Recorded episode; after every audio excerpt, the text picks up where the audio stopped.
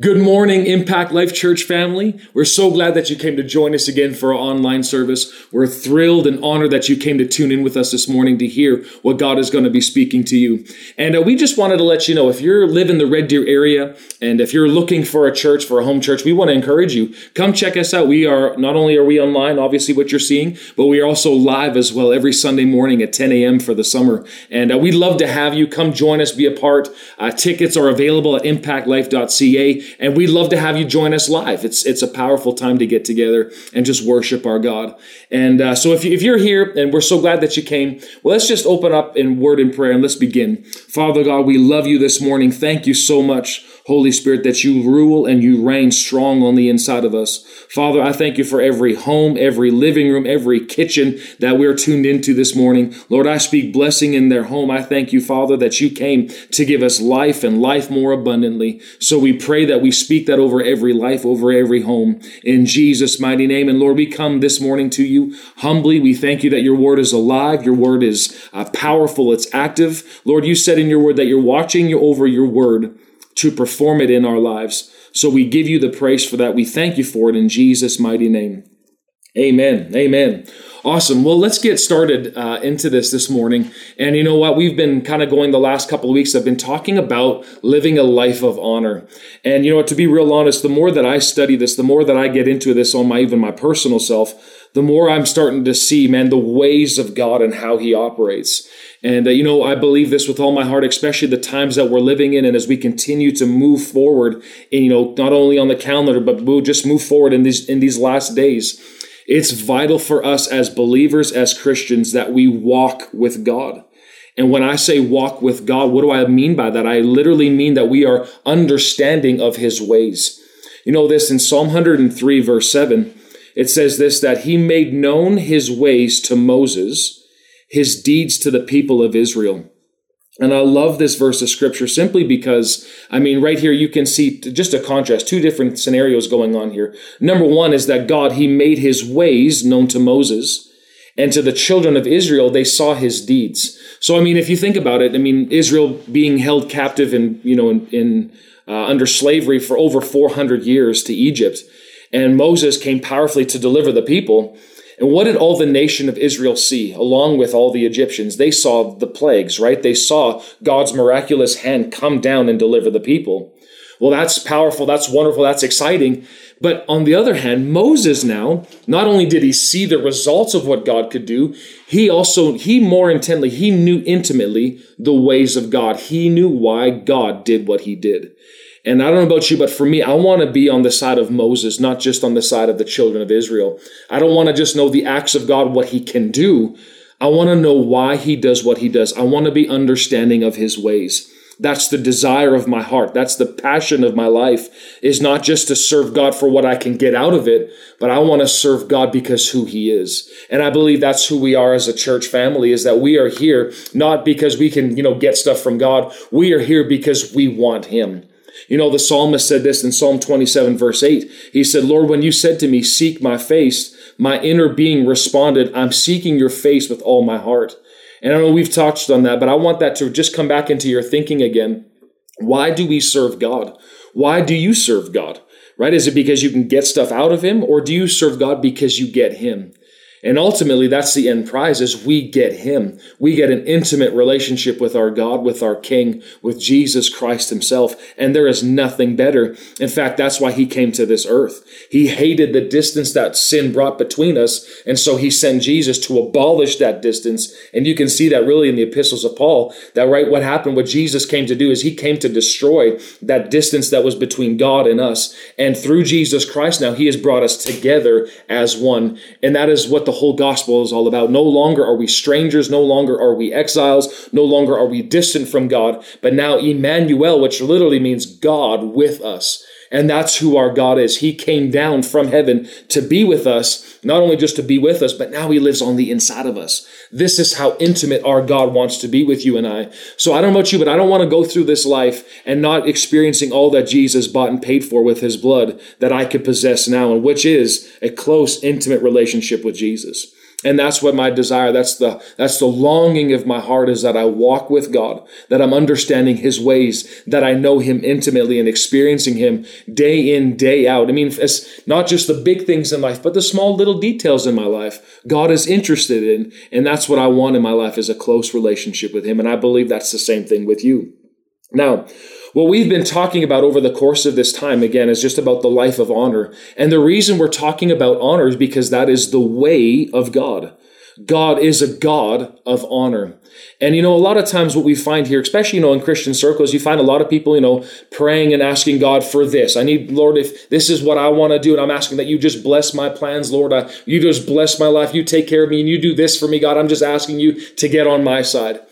Well, you know what? If you understand the ways of God and really start operating in how He operates, the blessings are already there. You know, did, did you hear me on that? A lot of times, again, what I'm saying is a lot of times we, we're going to go this way and we're asking God to put his blessing on that.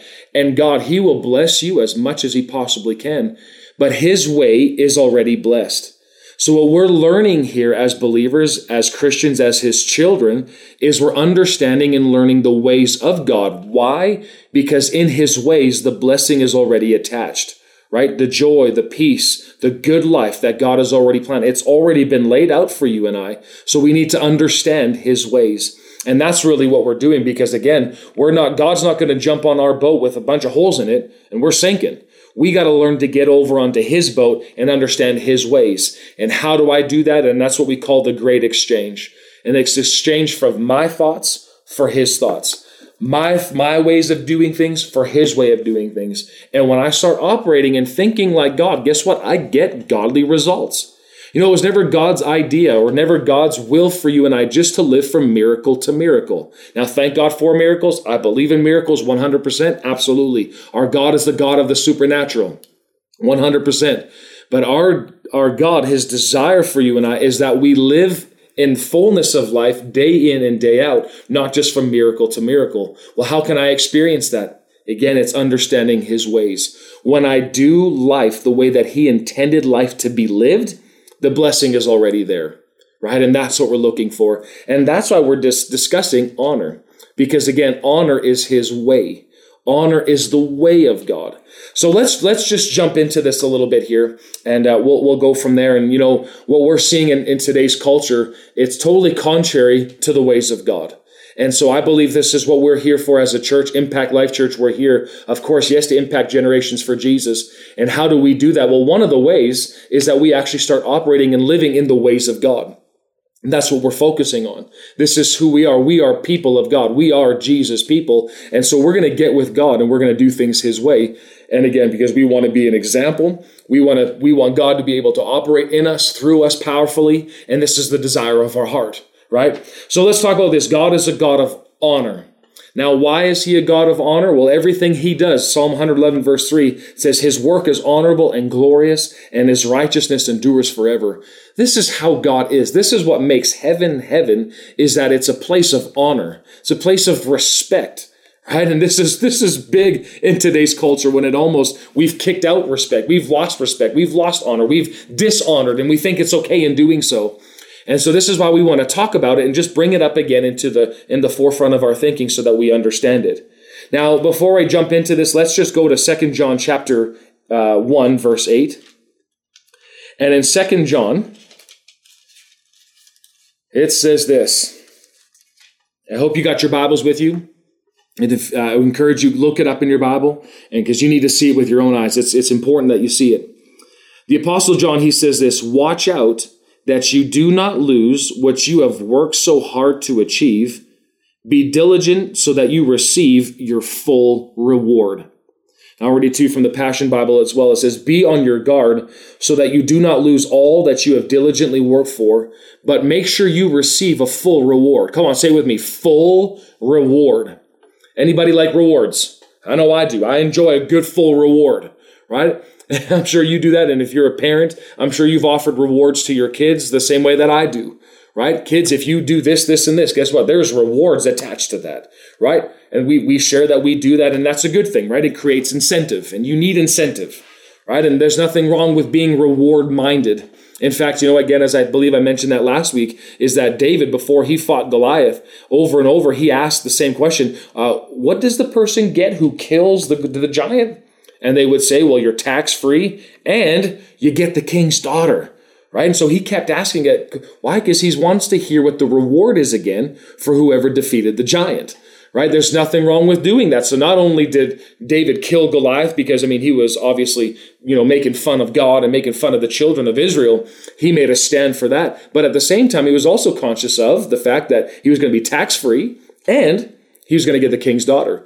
There is nothing wrong with that incentive. And in fact, it's good that we have that mindset as well.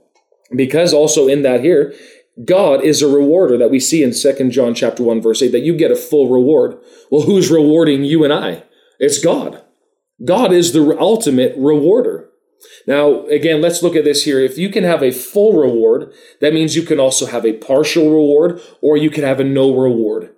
And I know last week we went very into detail about the no reward situation. We went into the partial reward situation and then the full reward situation. And man, those, those for me were eye opening as I continue reading it out throughout this week again, is that because people have withheld honor from Jesus, Jesus, it doesn't say he wouldn't do any mighty work. It says he couldn't do mighty work. That means he was restrained from doing all the amazing things that he was capable of doing. He was commissioned by God to go and heal all who were oppressed of the devil. That was his mission. That's what he went out to do. But in fact, when he came to his own hometown, right, we went over this last week in Mark chapter 6, the Bible didn't say that he, Jesus wouldn't do any mighty works. It says that they couldn't, he couldn't do any mighty works. And why is that? It's because they withheld honor from him. They treated him as common. They treated him without honor, and therefore Jesus was restrained. And that word restrained again means he was put inside a box. He was limited. He was held back from doing what he could possibly be doing. So his hometown only received a partial reward. Then again, we went into the, the no reward situation. I won't go that for time's sake, but then also for the full reward. And we saw the Roman centurion. And how did he get a full reward? It's first of all because he said that, hey, man, like, G, or he had a son or a, um, sorry, a servant that needed a, healing. He was paralyzed and he was in tremendous pain. Jesus said, I'll come and heal him. And then the, the centurion said, Lord, I'm not worthy that you should come under my roof. So right there in that one phrase, in that one sentence, we see that this, this centurion gave honor to Jesus. And then secondly, how come he got the full reward? Yes, he gave honor, but then he also understood authority. And, and the, this centurion recognized God's authority on Jesus and all this, the same authority that Jesus had in the spiritual realm, this centurion operated in the military realm. So he was very well aware of how authority operated. And it's so important for us that we understand authority in the kingdom that we're a part of. This is how the kingdom operates. And so before I jump into that, oh, again, I want to reiterate spiritual law. What is the spiritual law of honor? And it's this in 1 Samuel chapter 2 and verse 30. It says this, those who honor me, this is God speaking, those who honor me, I will honor. And those who despise me shall be lightly esteemed. Now, those that honor God, what will happen? They will be honored.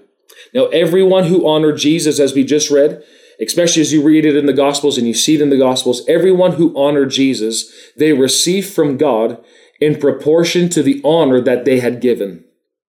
I'm going to say that one more time. Everyone who honored Jesus received from God in proportion to the honor that they had given. Man, that is big.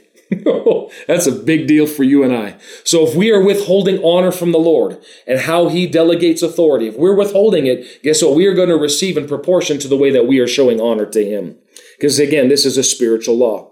So what is honor? I want to just reiterate. Honor simply means to value, to see as weighty as and as precious. Honor, you know, it also says this that honor actually carries the meaning of respect and even reverence. Now, before I'm going to go, I'm going to I'll tie into that in a sec. The last part of second or first Samuel chapter 2 and verse 30, God says, Those who despise me will be disdained. That's in the NIV Bible. Those who despise me will be disdained. And that word disdained, if you look it up in our English dictionary, it means the feeling that someone is unworthy of one's consideration or respect. So now let me just put, let me fill in the blanks here for you for a sec. Those who despise God will be disdained, meaning that, that God considers those who dishonor him as beneath his notice. This would imply a disregard for their needs and for their prayers. Now, again, that's not to be harsh, that's not to be mean, that's just fact. If you are choosing to dishonor God, to disdain him, the result is you will be disdained. You will be overlooked, that you will simply be beneath his notice, right? God's not able to see you. So what we're doing is we have got to understand the honor principle. We've got to under, understand the, uh, the spiritual law concerning honor, that when you honor God, he will honor you. Now, I want that to get that into your thinking as we go into today, because we're going to talk about authority and uh, even talk about mean authority or harsh authority. And it's vital that we understand again this, the spiritual law. Again, I want you to say this with me spiritual law. What is the spiritual law regarding honor? The spiritual law says that if you honor God, he will honor you. Now, again, this is not just an idea that God had. This is law, spiritual law. The same way that we got natural laws out here that we're operating in. Well, there is spiritual laws that govern the spiritual world. And this is a spiritual law regarding honor. That if you honor God, he will honor you. And if you will despise him, he will disdain you. So this is law. You can't change that law. You can't pray this away. You can't wish this away. You can't just ignore it. It's law. It's fact. It's there. Now you got to do something with it, right? You got to make up your mind. What are you going to do? Are you going to honor him or are you going to disdain him? That question, that answer is totally up to you. Now, let's talk about authority here for a moment. It is important to understand the value of authority because once it is established in my heart, I can sincerely and effectively honor those above me. And again, what's the purpose that we're talking about this? Is because according to 2 John verse 8, that you receive your full reward. So again, I want you in your mind, I want you to be thinking, okay, reward, reward, reward. God wants me to have a reward. There's a reward waiting for me, not only in heaven, but there's a reward for me to receive on this earth. Reward, reward, reward, reward. So when you hear authority, a lot of times people kind of go, ugh, right? It kind of gives you that cringy feeling. Oh, no, there's so much bad stuff out there. Yeah, but there's also a lot of good stuff there too. So we got to understand authority, and this is what we're going to talk about. And again, I want to just reiterate this word honor and what does it mean by simply saying when I honor authority. Honor again to see value, to see as weighty, and to see as precious. And as I even said earlier, honor carries the meaning of respect and even reverence. Now, the Webster's definition of honor says to revere, to respect, and to treat with reverence and submission. Okay. Now, again, those are words that aren't popular in today's culture. Hearing the word reverence and submission, I don't do that. Well, when you learn it, when you understand the value of authority and what God's trying to do, again, reward, reward, reward, it's going to get you a different thought. Okay. Now, so from this definition that we just read in Webster's, we see submission to authority is an aspect of true honor. To say I honor authority, yet refrain from submission and obedience is uh, to it is to deceive ourselves. To honor authority is to submit to authority. Let's say that together. To honor authority is to submit to authority. Come on, you didn't say it. to honor authority is to submit to authority. And the prime example is the gentleman that we read about last week in Matthew chapter 8, the Roman centurion. He received a full reward because he not only he saw authority on Jesus, he honored it and he submitted to that authority. And the result is he got his full reward. So you're going to have to determine what's more important to you, a full reward or what you feel or what you think or how you were brought up. You've got to get your mindset. This is what I'm, I'm going after my full reward. I'm reward conscious. I want you to be reward conscious that God's got rewards, yes, in heaven for you, but also on this earth. This is who we are. Now, Let's talk about this. Let's go to Romans chapter 13. You're probably wondering, I was ready to turn there. Well, good. Let's turn there and let's talk about Romans chapter 13. It's good that we actually bring some of these things up and just talk about it because, again, you see a lot of it happening um, in the media. People are talking about there's a lot of dishonor that this world is just shouting out and it's polluting and it's throwing out there constantly, right? To dishonor somebody, you actually get applauded for in our culture now. And what I want to do is I want to go back to what does the Bible have to say about it, and we got to go with what the word says. Remember, this is, you know, a question that we had answered a long time ago. When any kind of question or things come up in my life, the first thing that I need to ask myself is, what does the Bible say about this? And again, you know, this is something that just really came up in me last week at our live service last week Sunday. Is just this string of, you know, I, over the past couple of weeks, I've been really training my sons to really hear my voice. And the purpose is when I, well, I want them to understand and make my voice be so loud in their ears. I don't mean that I'm yelling at them, but I want to get it so deeply on the inside of them that when they get into trouble or when a thing, a situation comes up, they hear dad's voice. And our Father is no different. You know, it says in Proverbs chapter 1 that wisdom, it cries out in the streets. It shouts out in the streets. Hey, simple ones, how long do you want to stay simple? Don't go that way. Stop acting like that. So wisdom is constantly speaking. And again, especially in this day and this age, it says wisdom is shouting out in the crossroads. What are the crossroads? It's a decision. It's a place where you got to make decisions. The world is screaming dishonor. The world is chanting dishonor. They're applauding dishonor. They're celebrating dishonor. Yet, what does wisdom say? You know, the Proverbs, I can't remember the address, but it also says that there is a way that seems right to a man, but in the end leads to death. So it looks right to dishonor. It absolutely looks right. And it's, and you can even celebrate and even bring it to a court today and probably win the case. But the bottom line is we have to go with what the word says. We got to stick with what the Bible says. So let's talk about this the four divisions of authority. Now, Romans chapter 13, let's look at this, verse 1 and 2 in the New Living Bible. It says, Everyone must submit to governing authorities, for all authority comes from God, and those in positions of authority have been placed there by God.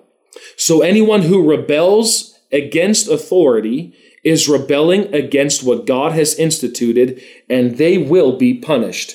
So I want you to notice two things. Number one, first is this this is not a suggestion, this is not advice, this is a command. Everybody say with me, this is a command. What's the command? Everyone must submit to governing authorities. Now, secondly, notice that word everyone. This means that there are no exceptions. All who call on the name of Jesus Christ as their Lord and Savior must adhere to this charge. Right? Okay, glad we're good. Now, who are these governing authorities that we are just reading about in Romans chapter 13? Well, in context of Romans 13, it's referring to civil and governmental authorities. However, these words also apply to all delegated authority. So now let's, I want to bring out in the New Testament, it talks about four divisions of delegated authority. Number one, what we just read is civil authority, which includes governmental authority, right? Number two now is church authority. Number three is family authority. And number four is social authority, which includes bosses, teachers, coaches, etc., along those lines. Now, that's what we're going to talk about in, in time coming up as the Lord leads us. But, um, you know, Jesus made this statement. I want to just read this to you. In Matthew chapter 10, 41 through 42, it says, If you receive a prophet as one who speaks for God, you will be given the same reward as a prophet. Again, reward. and if you receive righteous people because of their righteousness, you will be given a reward like theirs. And if you give even a cup of cold water to one of the least of my followers, you will surely be rewarded. I want to just stop there for a sec. Do you see what Jesus is interested in you getting? Rewards. So every time you think about authority, you think about submission, you hear all these kind of words that the world cringes at. I want you to get excited about because what's attached to it? Reward. Say with me. Reward. So while the world, they hear submission, authority, they go, I don't want to do any of that. When I hear it, I'm training myself to go, reward time. He set me up for reward. He's trying to hook me up. He's trying to get something to me. I want that to be in your thought process, not just this, ugh. Now, when reading these things right here again in context, this is to do with church authority. But again, this actually goes into a broader context where we could actually say that there are three types of people that you and I are going to encounter every day of our lives. And that's this that you have people that are above you, right? You're going to have that. People are always going to be above you. There's going to be people that are on your level or your peers. And there's also going to be those that are entrusted to your authority. Those are the three relationships that you have and you and I have to get used to, right? We got to understand who they are. So let's quickly go into this. Number one, civil authority. I'm not going to give a whole lot of detail to this. I'm just, I'm just laying it out. Civil authority. Who are these people? Well, Romans 13, look, scroll down in verse 6 and 7. It says, if you pay your taxes, uh, you know what? I don't want to talk about this. So let's, um, Javen, just X out that part. You can uh, start up again after I just finished talking about the three types of people who come in contact with, and then um, I'll go from there. Okay. Now, I want to remind you this morning that we are in a kingdom. Everybody say kingdom. Kingdom. We are in a kingdom. Remember, it says in Colossians 1, chapter thir- or chapter 1, verse 13, that you've been taken out of the kingdom of darkness and you've been placed into the kingdom of God's dear Son. Now, this kingdom has rank, this kingdom has order, this kingdom has delegated authority. The kingdom of God is not a democracy.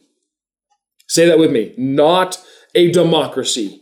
You do not get to vote in this kingdom. When you get to heaven, you're not going to take a vote every four years or every two years or every year and to say, you know what, I, I'm not sure if I want Jesus to be king anymore. I don't know if I don't know if I like his policies.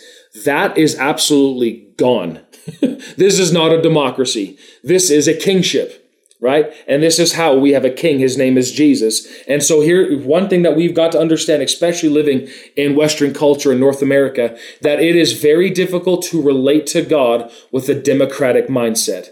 Why? Because God doesn't operate in democracy. That's not who he is. He is a king, and the king has his ways. So again, I want to just make sure we understand that. And again, in this kingdom, he has rank, he's got order, and he's got delegated authority. Just like you've maybe seen in movies, right? Those that you see maybe some of those old kind of movies where they got kings. Well, in those kings, there's delegated authority all the way down. This is how our God operates, right? He operates this way.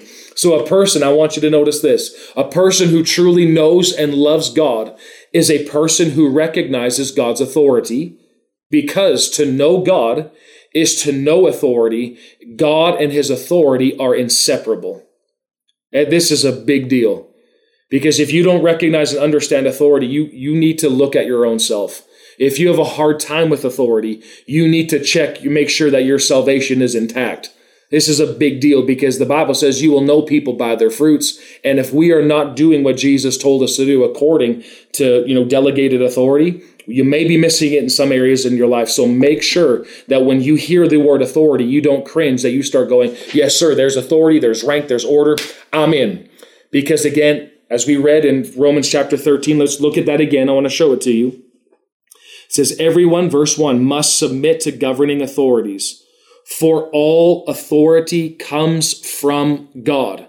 Say that with me. All authority comes from God all legitimate authority in the universe came from the very throne room of God. Right? Every one of us is subject to governing authority. Why? Because there is no authority except from God. Now I want you to notice the next part in Romans chapter 13, verse 1. It says, Those, right here, for all in authority comes from God, and those in positions of authority have been placed there by God. Now, notice the Bible doesn't say authorities are elected or selected by people. What does it say? God placed them. He places them, meaning he assigns, he ordains, and he sets them in. Now, since God places or he establishes or sets them in, if we dishonor or refuse to submit to them, we refuse the authority behind them, who is God. When we oppose God's delegate authority, we oppose God himself. And we see that Romans chapter 13, verse 2 says, So anyone who rebels against authority is rebelling against what God has instituted, and they will be punished. So I want to actually just take this morning to talk about ungodly authority. Does God, I'm going to ask this question, does God appoint wicked authority? And are we supposed to submit to it? right? And we'll probably take a couple weeks to go over this and talk about this because I want to be very thorough. And I want to just start off with this statement here is that all authority is of God, but not all authority is godly. God is not the one who makes people cruel. God is not in charge of cruel people, but all authority comes from him. Cruelness comes from mankind right? So it has nothing to do with God, and we got to get that in our thinking. You know, today we see there's there's many, many, many ungodly leaders from the government side, from parenting, from from the family unit, from the civil authorities, right? From church authorities. There is a lot of ungodly leadership that's in place. Yet God still tells us that we are to submit ourselves to all authority. Now, before I, you know, we, we I don't know if we'll get into that today. We maybe next week, but I want to just show you a few things again that God places men and women. He puts people in place. It's not just people; it's the authority, it's the position. Now, I want to show you this in the Bible. We see many ungodly leaders. Example: Pharaoh. Now, who was Pharaoh? Well, he's the one that slaved God's people for over 400 years, right? He mistreated them. He was a harsh, harsh dictator, Pharaoh. He enslaved them, uh, he suppressed them, and he even killed all their babies. Right? Remember that? Pharaoh took all the all the little baby boys, two and under, wiped them out. Ungodly. Yet in Exodus chapter 9 and verse 16, in the NIV, it says, I have raised you up. This is God speaking. I have raised you up for this very purpose. And in Romans 9 17, uh, the Apostle Paul actually confirms this what God said. I have appointed you for the very purpose of displaying my power in you and to spread my fame throughout the earth. So from this, we see God clearly set up Pharaoh in his position of power. Where did Pharaoh get his authority? He got it from God. Now, did Pharaoh misuse it? Yes, but was that God's will? No, that's not his plan. Yet the role, the place that he had was set up by God. Secondly, now, eh, King Nebuchadnezzar, the king of Babylon. You read in the Bible, he destroyed Judah. The temple and most of all of God's people's homes was destroyed, was wrecked. Now, during his reign, I mean, God came down, visited him, and told him, like basically he he turned crazy. He went into turned into a wild man, where he lived in the field with the ox for a numerous num, numerous time. And as he was out there, the dew would come on his back. You know, he grew hair like feathers off of a bird, and he had claws like eagles. Like he was just a madman. Yet, notice what God says about him in Jeremiah chapter 43, verse 10. God says, I will send and bring Nebuchadnezzar, the king of Babylon. Notice these next two words, my servant, and will establish or set his throne again. What is God calling these men that we serve Pharaoh? He said, I set Pharaoh up for this. He said about King Nebuchadnezzar, he's my servant. What's he talking about? Is the cruelness from God? Not at all. God forbid. No way. A thousand times no. God is a good God. So what does he do? He has authority. He's got rank. He sets that all up. It's men that choose to go, go crazy. So God set up not only Pharaoh, but he also set up King Nebuchadnezzar. Next, I want to just show you, and I want to take some time reading this, is King Saul. Remember the first the first king of Israel. Saul was the first king that you know God had appointed. Anybody ever heard that statement before? Maybe you did, you know, growing up, or different people mentioned it. That Saul was man's choice, David was God's choice. And I actually want to show you that that is totally untrue. There's nowhere in the scripture for that. Saul was God's choice. And I'm going to just show you this after when Saul, you know, um, didn't do what God asked him to do with the Amalekites in 1 Samuel chapter 15 and verse 11, this is God speaking. He said, I greatly regret that I have set up Saul as king, for he has turned back from following me. Look what, look what, did you see what God said? I have set up Saul as king. Who set him up? God set him up. I have set him up as king. And this ties again with perfectly with Romans chapter 13, verse 1. It says, The authorities that exist are appointed or placed as God set them. This is what he this is what he did. Now, what I want to do is actually, so you you hear this, you see that God sets these leaders, He sets authority in place. But now I want to just show you this from another perspective. I want you to look at this now, David. David was called a man after God's heart. And God, after, after God had rejected Saul because he chose not to go his way, What did God do? God set up and had established David to be the next king. But I want you to see a little bit about the life of David. And this kind of answers the question what do we do with those that are unjust or bad leadership or horrible dictator leadership where they're mean, they're cruel? What do we do with them? And uh, right here, I'll show you this. Uh, David, as I said, was called a man after God's heart. He is placed under the authority of Saul after God had regretted setting up Saul as king. So after Saul's been rejected, notice where is where is David placed? David is placed under, everybody say under, under the leadership of Saul. Why would God do that? Was this a mistake? Did, did, did somebody just miss something here? Like, why would God, who is a loving father, a good, kind, gracious God, put David underneath the leadership of Saul. Again, I want you to remember reward, reward, reward, reward. God's not setting David up for disaster. God's setting him up for reward. And again, this is where we have to get a brand new thought because the world teaches us that if there's bad leadership out there, if there's bad people out there, do away with them. God looks at it as the opposite. He said, those that honor me, and again, honoring him is honoring those that he puts in positions of authority. When you honor him, and the way that he sets it up, guess what? He will honor you. This is, again, this is, you have to understand this from a different perspective. You can't understand this with your Canadian mindset or your American mindset or your Western mindset or wherever you're watching from that mindset. It is no natural mindset that compre- comprehends with what God's saying. This is a totally different way of thinking. So we've got to adopt and we got to exchange our thinking for his thinking and take it on. David, this wasn't a mistake that God had put David underneath. It was, in fact, his plan. Saul treated David with kindness and favor as long as David was serving his purposes. But once David was perceived as a threat to Saul's security, Saul became violent with jealousy and sought to destroy David. Now, listen to this. For 14 years, David lived in caves he lived in wildernesses and he lived in foreign lands. From ages 16 to 30, David lost all that he loved and enjoyed from his childhood because his life was in danger. his childhood, his enjoyments, his comforts were stripped completely away. Why? Because of the leader that God has placed him under. Yet, David still honored and submitted himself to the king. And I'm going to give you a couple examples of this. Number one, let's go to 1 Samuel chapter 24. This, this is so powerful, and I, I believe this. If I, I believe you're getting it right where you're sitting, because this will change the way you live. This will change the way that you look at things. This will change the way you look at people. Because again, it's not the people that we're honoring; it's the position.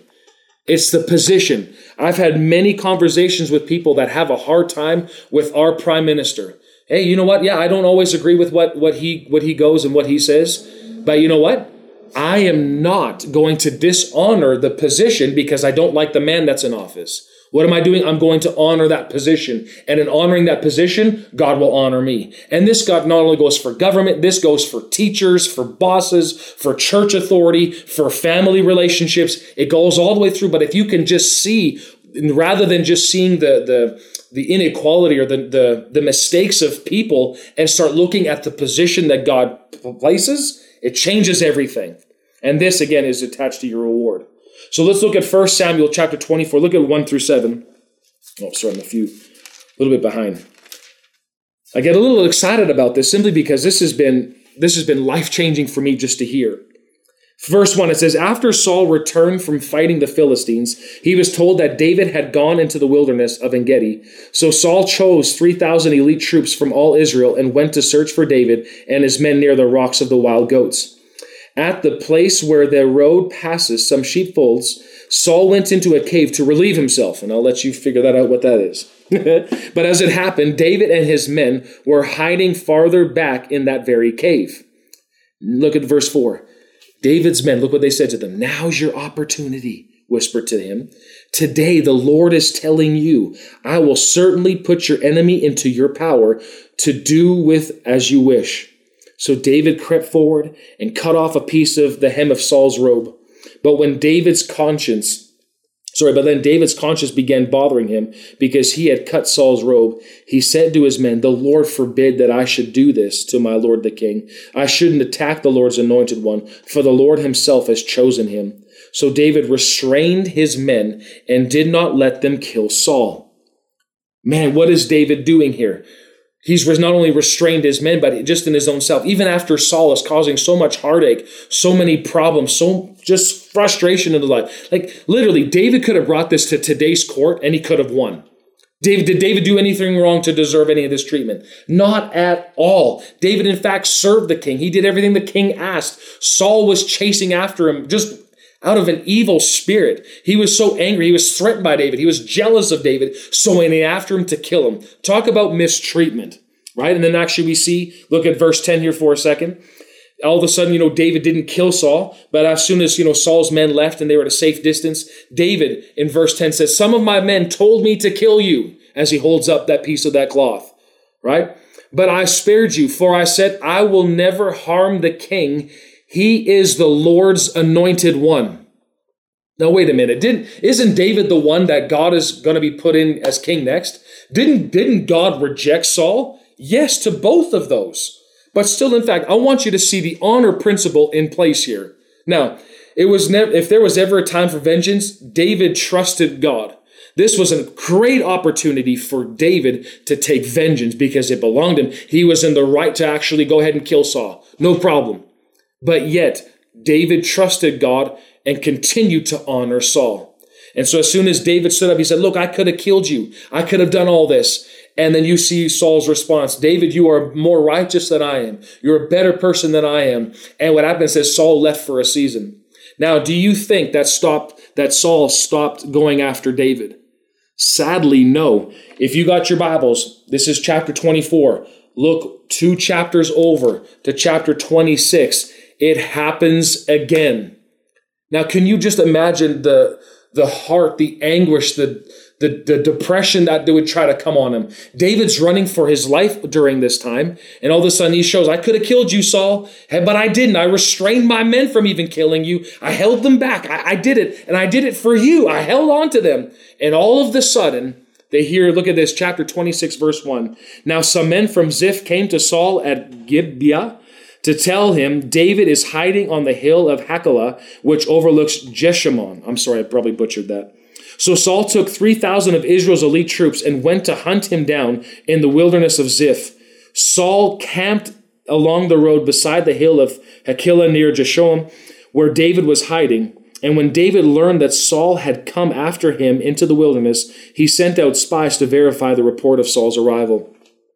I want you just to think, David, just what's going on inside of this man again. I've been running, I've been running, and not only that, but I got men that are atta- that are you know connected to me, and I, I could have killed them that one time and ended you know all the the frustration, the you know the nervousness, the anxiety, all that stuff. I could have just ended it by just killing Saul. My men would have been happy, their families would have been happy. I could have been free. I could have established myself as king. I, I you know God had all this orchestrated. God called me to be the next king, yet He didn't do it. Now He thought that He he was set free, only to hear that Saul's back at him again?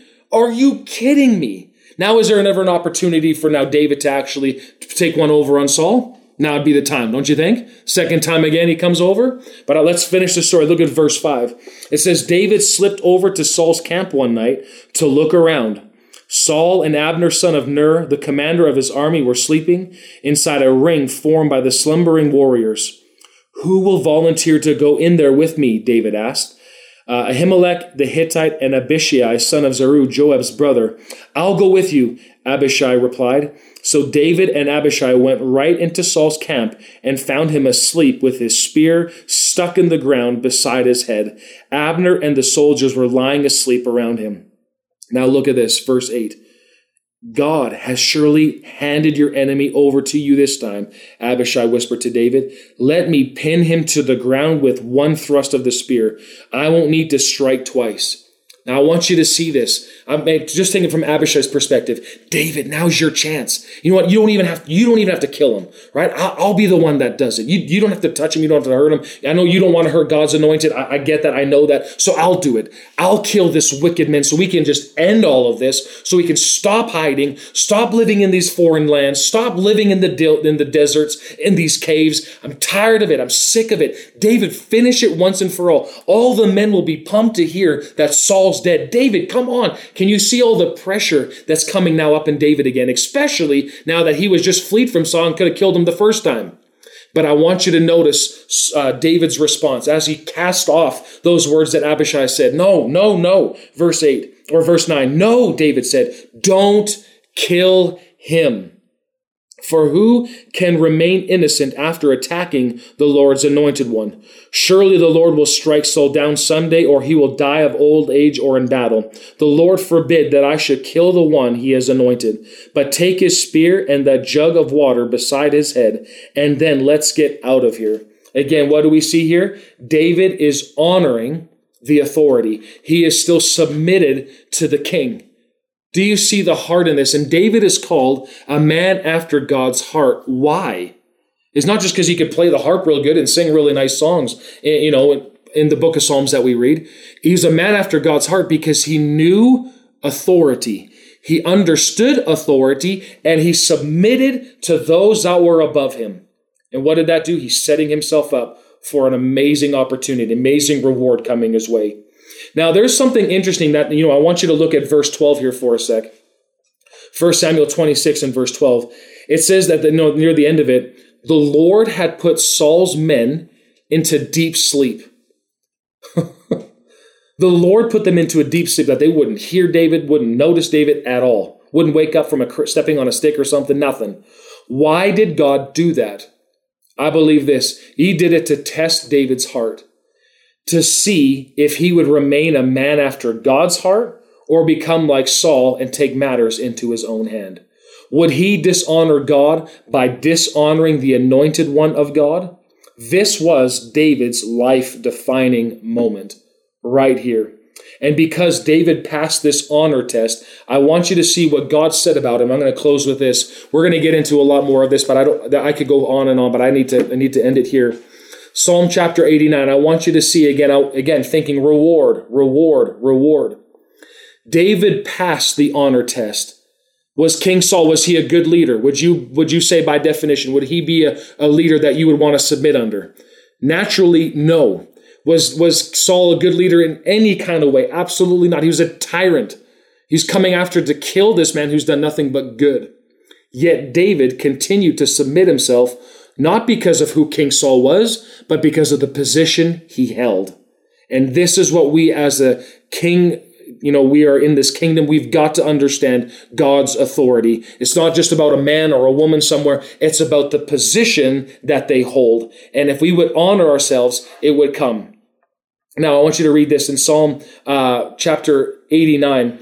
It says this in verse 20 I have found David my servant I have anointed him with my holy oil. I will steady him with my hand. With my powerful arm, I will make him strong. His enemies will not defeat him, nor will the wicked overpower him. I will beat down. Everybody say, beat down.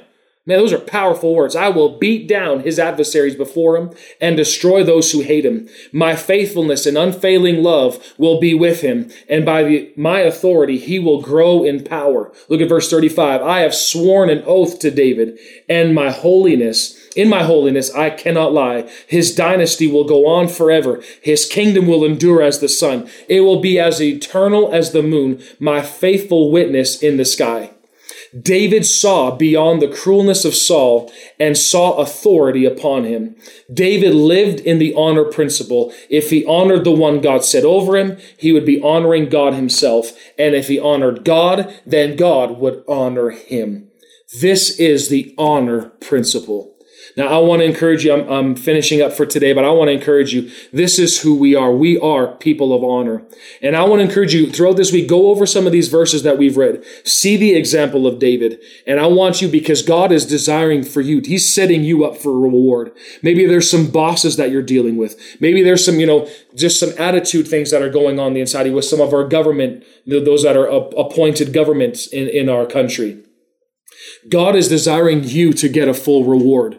Don't miss it by choosing to dishonor those that God has put in place, the positions that He's put in place. It's not worth it. Your reward is so much bigger than, than what these men and women can ever do for you. So don't limit yourself. Don't limit God. Continue to be people of honor because honor is God's way. We love you so much. Thank you for joining and being part with us. Again, we, if you have any questions, if you want to reach out to us, if you got a praise report, if you got a prayer request, please make sure you let us know. Impactlife.ca. You can find a lot of information on there. We love to connect with you any way that we possibly can. And we want to do this journey with you because we know that God loves you. We love you and we're here to impact generations for Jesus. Have a great rest of your day, and we'll talk to you soon.